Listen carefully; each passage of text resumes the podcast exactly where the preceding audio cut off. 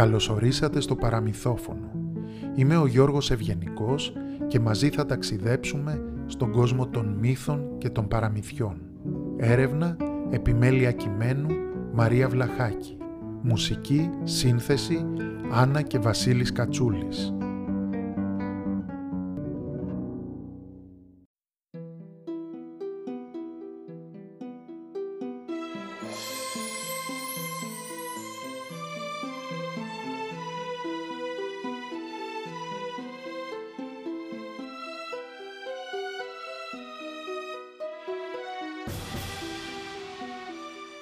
Μια φορά και έναν καιρό στην Αλγερία είχαν έρθει μεγάλες συμφορές.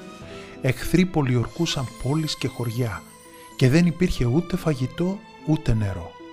Ο κόσμος πεινούσε, αρρώστενε και ο ένας μετά τον άλλον πέθαιναν από τις ταλαιπωρίες και τις κακουχίες.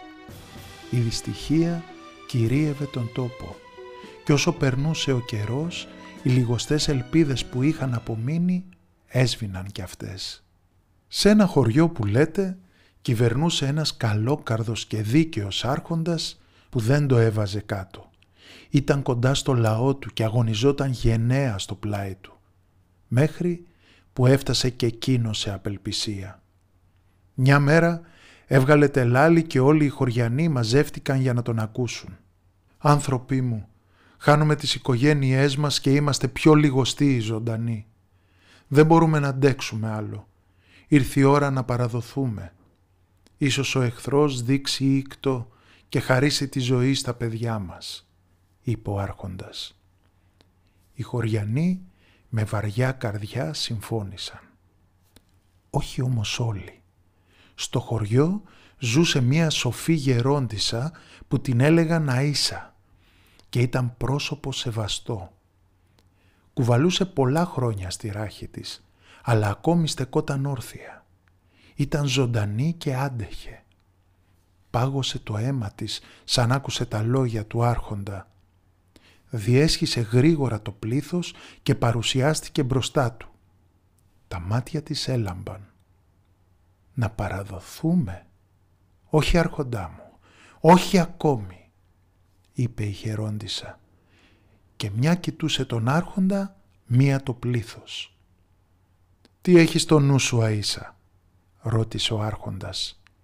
«Έχω σκεφτεί ένα σχέδιο. Αν βοηθήσουμε όλοι και αν το θέλει και ο Θεός, θα το καταφέρουμε να σώσουμε τον τόπο μας». «Ας ακούσουμε το σχέδιό σου», είπε ο άρχοντας.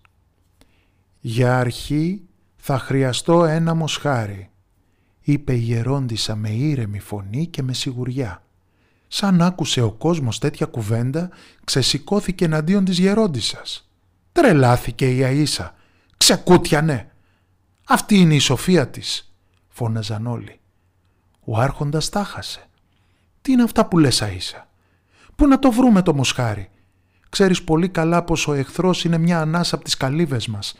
Βλέπεις πως οι άνθρωποι πεινούν και κανένα ζώο δεν έχει απομείνει. Είπε ανάστατος. Η γερόντισα επέμενε πως θέλει οπωσδήποτε ένα μοσχάρι, χωρίς όμως να εξηγεί το σχέδιό της. Ο άρχοντας που της είχε μεγάλη εκτίμηση, έδωσε διαταγή να γίνουν όλα όπως τα ζητά εκείνη.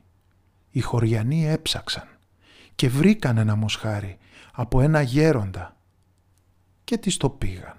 Μπράβο σας παλικάρια, η μισή δουλειά έγινε. Τώρα βρείτε και φέρτε μου όσο περισσότερο καλαμπόκι μπορείτε, είπε η γερόντισα. Άστραψαν και βρόντιξαν οι άνθρωποι. Πού να ψάξουμε για καλαμπόκι; Η γη έχει μαραζώσει, νερό δεν υπάρχει. Έχεις καταλάβει πως ο εχθρός παραφυλά και η πείνα μας θερίζει; Είπαν εξαγριωμένοι.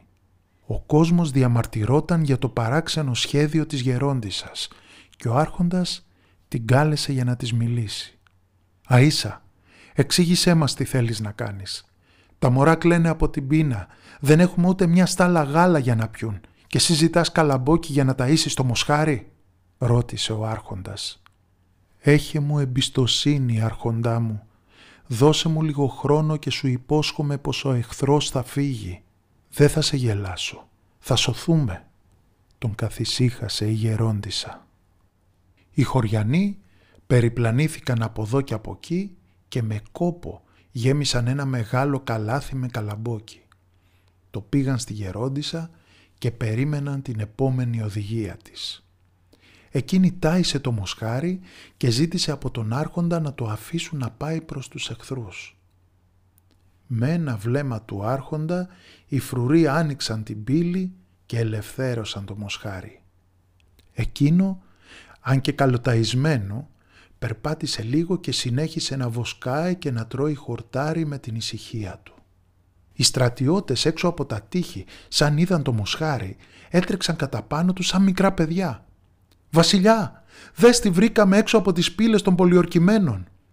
Είτε το έσκασε το μοσχάρι είτε μας το έστειλαν για δώρο. Ας το φάμε να το γιορτάσουμε» φώναξαν οι στρατιώτες ενθουσιασμένοι. Ο βασιλιάς παραξενεύτηκε. Κοιτούσε το μοσχάρι καλά-καλά. Και το μοσχάρι τον κοιτούσε καλά-καλά και μασουλούσε ξέγνιαστο. Πώς είναι δυνατόν αυτό; Πού το βρήκαν το μοσχάρι; Κανονικά έπρεπε να πεθαίνουν της πείνας, όχι να έχουν ακόμα ζωντανά και να τους περισσεύουν κιόλας, είπε ο βασιλιάς.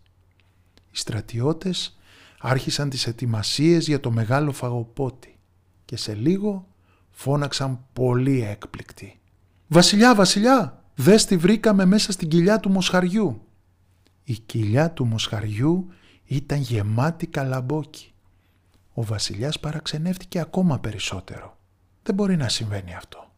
Πού το βρήκαν τόσο καλαμπόκι; Για να ταΐζουν έτσι πλούσια το μοσχάρι, γύρευε πόσους καρπούς και πόσα σιτηρά έχουν στις αποθήκες τους. Ο βασιλιάς το σκέφτηκε λίγο και φούντωσε από το θυμό του. Πήρε την απόφασή του και έδωσε διαταγή.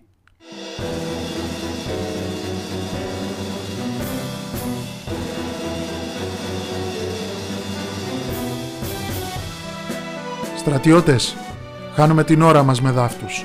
Πέσαμε έξω στους υπολογισμούς μας. Έχουν πιο πολύ φαγητό και από εμάς. Εμείς νομίζουμε πως πεινούν και διψούν και αυτοί μέσα από τα τείχη μια χαρά χορτάτη είναι. Με τα σιτηρά τους και με τα ζώα τους. Με τα γαλακτοκομικά τους και τα κρεατικά τους. Ποιος ξέρει, θα έχουν και κανένα πηγάδι μέσα. Στο τέλος θα πεθάνουμε εμείς εδώ έξω από πείνα και δίψα. Τα μαζεύουμε και φεύγουμε. Το επόμενο πρωί οι φρουροί δεν πίστευαν αυτό που έβλεπαν. Έτρεξαν να πούν στον άρχοντα του χωριού πως οι εχθροί μαζεύουν τις σκηνές τους και υποχωρούν. Ο άρχοντας και ο κόσμος όλος ευγνωμονούσαν τη γερόντισα Αΐσα που έσωσε το χωριό. Το όνομά της και η σοφία της μαθεύτηκαν και διαδόθηκαν από τις ακτές της Αλγερίας μέχρι τα βάθη της ερήμου από τους ντόπιους χωρικούς και καμιλιέριδες μέχρι τους ταξιδιώτες και τους καπεταναίους. Από τότε και για την υπόλοιπη ζωή της, άντρες και γυναίκες, νέοι και γέροι, φτωχοί και πλούσιοι, τη σέβονταν ακόμη περισσότερο και άκουγαν με αφοσίωση και πίστη τις συμβουλές της. Αυτά έγιναν κάποτε σε ένα χωριό της Αλγερίας κι έτσι ελευθερώθηκε ο πολιορκημένος τόπος. Ήμουνα κι εγώ εκεί κοντά στα τείχη και τα είδα όλα με τα μάτια μου και τα άκουσα με τα αυτιά μου.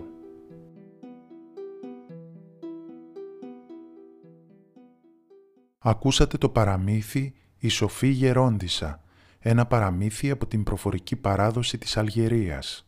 Δράση που υλοποιείται με δωρεά από το Τίμα Κοινοφελές Ίδρυμα στο πλαίσιο του προγράμματος Σημεία Στήριξης, που συγχρηματοδοτείται από 8 κοινοφελείς οργανισμούς.